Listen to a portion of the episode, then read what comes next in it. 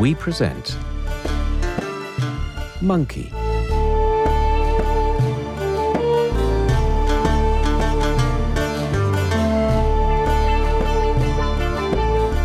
An abridged translation of the great Chinese classic Journey to the West, written by Wu Cheng'en, translated by Arthur Waley, and narrated by Bob Jones. Chapter 13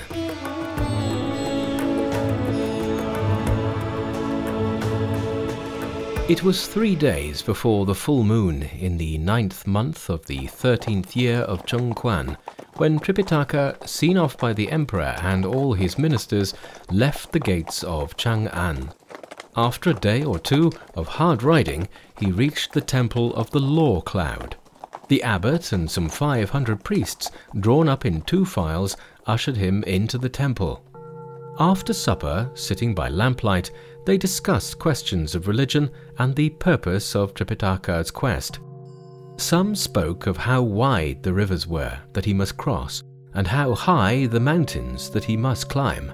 Some spoke of the roads being infested by panthers and tigers, some of precipices hard to circumvent, and demons impossible to overcome. Tripitaka said nothing, but only pointed again and again at his own heart. The priests did not understand what he meant, and when at last they asked him to explain, he said, It is the heart alone that can destroy them. I made a solemn vow, standing before the Buddha's image, to carry through this task, come what may. Now that I have started, I cannot go back till I have reached India, seen Buddha, got the scriptures, and turned the wheel of the law that our holy sovereign's great dynasty may be forever secure. A loyal, a valiant cleric, they all cried in chorus as they escorted Xuanzang to his bed.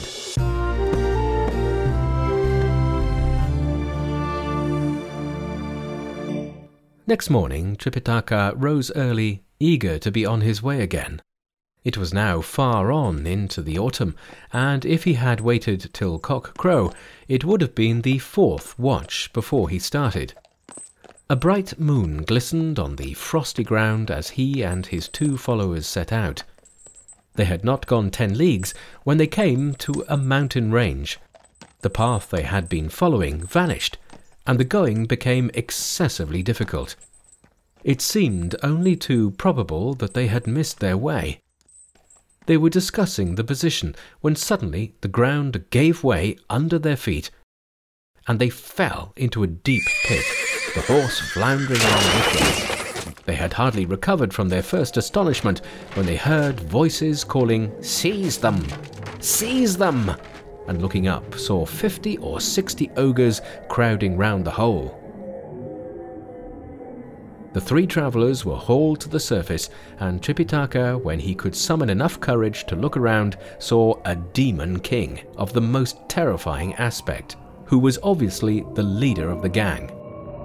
He gave orders that the captives should be bound, and a band of lesser ogres had already trussed them up, and were about to prepare them for eating when there was a bustle outside and someone announced that my lord of the Bear Mount and the Steer Hermit had arrived. Looking up, Tripitaka saw a swarthy fellow followed by a great hulking fellow. The Demon King hastened to welcome them as they came lurching and swaggering along. General Yin, said the one, you are looking very pleased with yourself. I congratulate you. General Yin, said the other, you're looking in very fine form. You may congratulate yourself. How have you two been getting on? asked the Demon King. Just managing to exist, said the one. Just jogging on somehow, said the other. While they were talking, one of Tripitaka's followers, who had been trussed very tight, screamed with pain. Where did you find these three? asked the swarthy fellow. I didn't find them, said the demon. They just came here of their own accord. The hermit laughed. May we venture to impose on your hospitality? he asked. If you will do me the favor, said the demon. There is more than we should get through at one meal, said the Lord of the Bear Mountain. How about eating two and keeping one? The demon accordingly gave orders that the two followers should be carved up at once. The heads, hearts, and livers were to be offered to the guests. He himself bespoke the arms and legs. The other odds and ends were to go to the sundry lesser ogres. A frightful scrunching ensued, for all the world like a tiger devouring its prey. By the time the meal was over, Tripitaka was almost dead with horror and fright. It was now beginning to grow light, and the two guests retired. Tripitaka was in the depths of despair, and had lost all hope of escaping with his life when suddenly an old man appeared carrying a heavy staff. Coming forward, he pulled at Tripitaka's ropes, which fell away at the first touch. Then he blew into his face, with the result that Tripitaka suddenly revived and, falling upon his knees, profusely thanked his rescuer. That's all right, said the old man. Pray get up and tell me, have you lost anything? My two followers, said Tripitaka, have been devoured by ogres. What has become of my luggage and horse, I have no idea. I see a horse over there, said the old man, and two saddle packs. I don't know whether by any chance they belong to you. Tripitaka looked in the direction in which the old man was pointing with his staff, and there, sure enough, was the horse saddle packs and all, quite unharmed. What is this place? asked Tripitaka, brightening a little, and what are the three ogres that haunt it? It is called the Two Forked Ridge, said the old man, and is a place much infested by tigers and wolves. You would have done well to keep clear of it. As for the ogres, the hermit is a buffalo spirit, the lord of the Bear Mountain is a bear spirit, and General Yin is a tiger spirit. The other lesser ogres are all animal spirits of one kind and another. The purity of your inner nature made it impossible for them to eat you. Follow me, and I will put you onto the proper path. Full of gratitude, Tripitaka adjusted the saddle packs and, pulling the horse by its halter, succeeded in getting it out of the hole. When they were back on the right track, Tripitaka tied up the horse at the path side and turned to thank the old man, only to discover that he was already rapidly disappearing into the sky on the back of a white crane. Presently there came fluttering down from the sky a paper strip on which was written, I am the spirit of the planet Venus. I came down to Earth on purpose to rescue you. During the course of your journey, you will at all times enjoy the assistance of spiritual beings who will see to it that you do not succumb to the perils that will beset you on your path. Tripitaka bowed in the direction whence the strip had come, and then set off alone.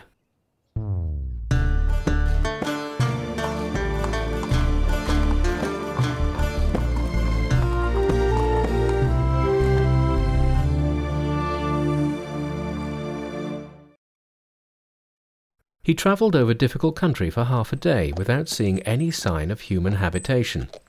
He was now very hungry, and the road was extremely precipitous. He was at the height of his difficulties when he heard two tigers roaring just ahead of him and saw behind him several huge serpents twisting and twining. To make matters worse, on his left were some species of deadly scorpion, and on his right a wild beast of unknown species. To cope single handed with such a situation was clearly impossible, and there was nothing for it but to resign himself to his fate. Soon his horse sank quivering onto its knees and refused to budge. Suddenly, a medley of tigers and wolves with other wild and fearful creatures set upon him all together. He would have been utterly lost had there not at this very moment appeared a man with a three pronged spear in his hand and bow and arrows at his waist. Save me! Save me! cried Tripitaka.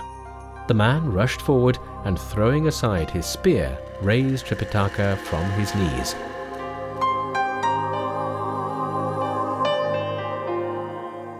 Do not be afraid, he said. I am a hunter, and I came out to find a couple of mountain creatures to eat for my supper. You must forgive me for intruding upon you so unceremoniously. Tripitaka thanked the hunter and explained what brought him to this place.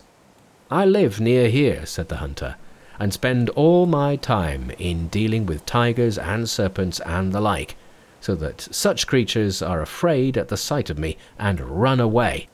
If you indeed come from the court of Tang, we are fellow countrymen, for the frontier of the empire is a little way beyond here. Do not be afraid, but follow me back to my house, where you and your horse can rest. Tomorrow I will put you on your way. Tripitaka was glad to accept, and set out in company with the hunter. When they had crossed the neighbouring ridge, there came once more the sound of fierce growling. That's a mountain cat coming, said the hunter. You sit here, and I will catch it for supper. Tripitaka was again transfixed by fright. The hunter seized his spear and striding forward began to stalk the tiger. Suddenly, a great striped tiger sprang right in his face. Tripitaka, who was entirely unused to watching such dangerous encounters, was once more on the verge of collapse. Man and tiger contended at the foot of the slope for about an hour. At last the creature began to tire, and the hunter was able to dispatch it by a thrust right through the chest.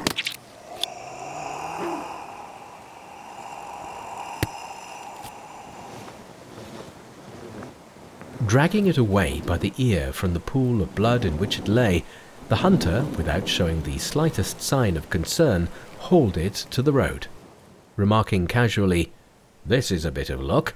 Here is meat enough to last you for several days. Tripitaka was lost in admiration. Sir, he said, you are a veritable god of the mountains. I think that is going too far, said the hunter. It was a very simple matter. Then, with a spear in one hand and dragging the dead tiger with the other, he set out upon the road, followed by Tripitaka leading the horse. They soon came to a mountain farm. At the gate, the hunter let go of the tiger and called to the farm hands to come and carry it inside, skin it, and get it prepared for cooking. For I have a guest, he said. Then he brought Tripitaka in and presented him to his mother, explaining that he was a priest of great piety who was on a mission to fetch scriptures from India. Tomorrow, she said, is the anniversary of your father's death. Let us ask his reverence to say a mass, recite a scripture or two, and then start off again the next day.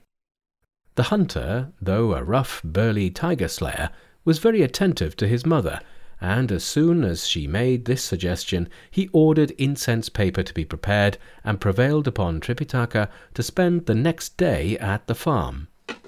It was now getting late, and the farm hands set out tables and brought in several dishes of cooked tiger flesh, which they had laid all sizzling in front of their masters and his guest. I must tell you, said Tripitaka, that I was admitted to the order almost as soon as I left my mother's womb, and have never in my life indulged in meats of this kind. The hunter thought for a while. My family, he said at last, has, on the contrary, for generations past, been accustomed to eat meat. So what are we to do? I am sorry to have asked you to do what your conscience forbids. There is no need to worry, broke in the hunter's mother. We can easily make him a vegetarian dish. And she told her daughter in law to boil some rice and make a salad. The hunter, removing himself to some distance, sat down to a meal of tiger's flesh, unseasoned and unsalted, with serpent's flesh, fox flesh, rabbit, and strips of dried venison served in high piled dishes. He was just beginning and had hardly raised his chopsticks when he saw that Tripitaka, his palms pressed together, was reciting what he took for some passage from a holy book. Very much taken aback, the hunter dropped his chopsticks and rose to his feet. But after reciting only a few sentences, Tripitaka announced that he was ready to be served. That was a very short scripture, said the hunter. It wasn't a scripture, said Tripitaka. I was saying grace. You priests certainly have some queer ways, said the hunter. One would think that you could at least take a meal without saying your prayers.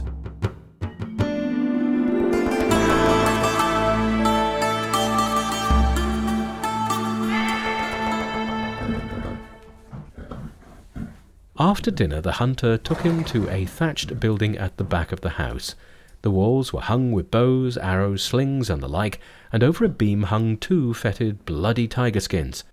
The hunter invited him to take a seat, but Tripitaka was very ill at ease in the presence of these gruesome and forbidding objects, and hurried out of the building. They soon came to a large paddock, where great masses of chrysanthemums piled their gold and maples blazed their crimson. The hunter called, and ten fat deer sprang out of the bushes, and, not at all disconcerted by the arrival of human beings, came up nuzzling and gambolling. These are no doubt creatures that you have tamed, said Tripitaka. Yes, said the hunter. Just as in Chang'an people lay up stores of money, and farmers lay up stores of grain, so we hunters must always keep a few tame beasts as a provision against dark days.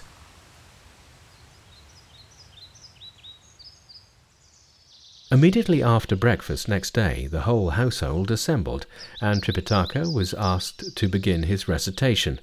He washed his hands, and assisted by the hunter, burnt incense in front of the house shrine. Then, bowing to the house shrine, he beat on his wooden fish and after reciting spells for the purification of the mouth and the body, he read a text on the salvation of souls. After this, the hunter asked him to write a prayer slip for the salvation of the dead, and he recited parts of the diamond cutter scripture and the scripture of Kuan Yin, each in a clear and loud voice. After the midday meal, he recited chapters from the Lotus Scripture and the scripture of Amitabha, and then told the story of the monks washing away their evil karma. As the day drew on, he burned further incense, along with paper horses and prayer slips. When all was over, they went to bed. That night, the soul of the hunter's father appeared in dream to every member of the household, saying that he had for long been striving in vain to escape from the torments of the lower world. Now, thanks to the prayers and recitations of this pious priest, the evil karma that restrained him was wiped away, and Yama had ordered that he should be reborn as the child of a rich landowner. He asked them to tender his warmest thanks to his benefactor. When the hunter's wife told him of her dream, it turned out that he too had had a similar dream. Presently, his mother came along, saying that she had something to tell him. They both burst out laughing when she told them her dream, which was the same as their own. The whole household was then roused, and all in chorus thronged round him, saying, Reverend sir, we cannot sufficiently express to you our gratitude. You have saved the soul of our late master. I cannot think that anything I have done can deserve such thanks, said Tripitaka. They told him of the dreams, and he was indeed delighted. They asked him to accept silver, but he absolutely refused. If you will have the goodness to escort me on the first stage of the journey, he said, that will be ample recompense.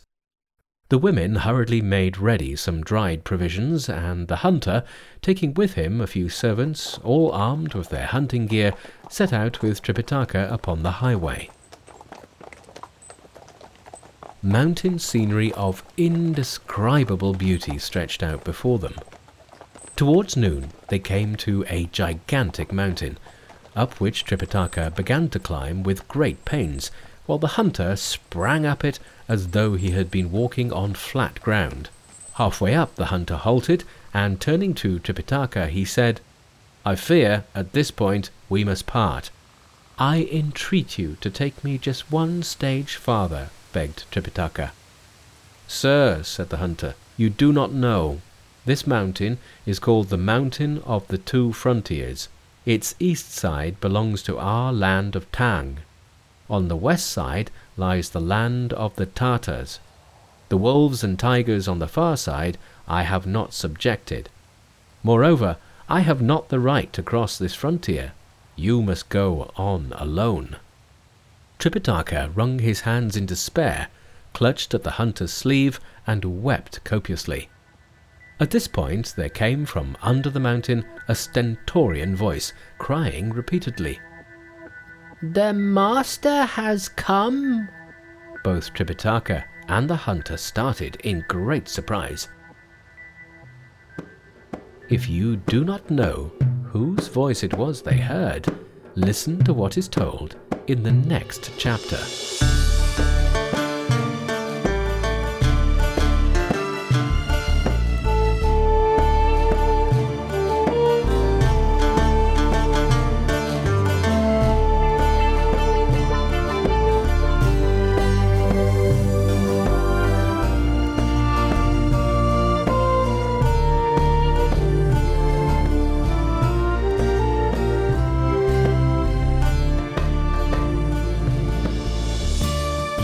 Listening to Monkey, an abridged translation of the great Chinese classic Journey to the West, written by Wu Cheng'en, translated by Arthur Waley, and narrated by Bob Jones.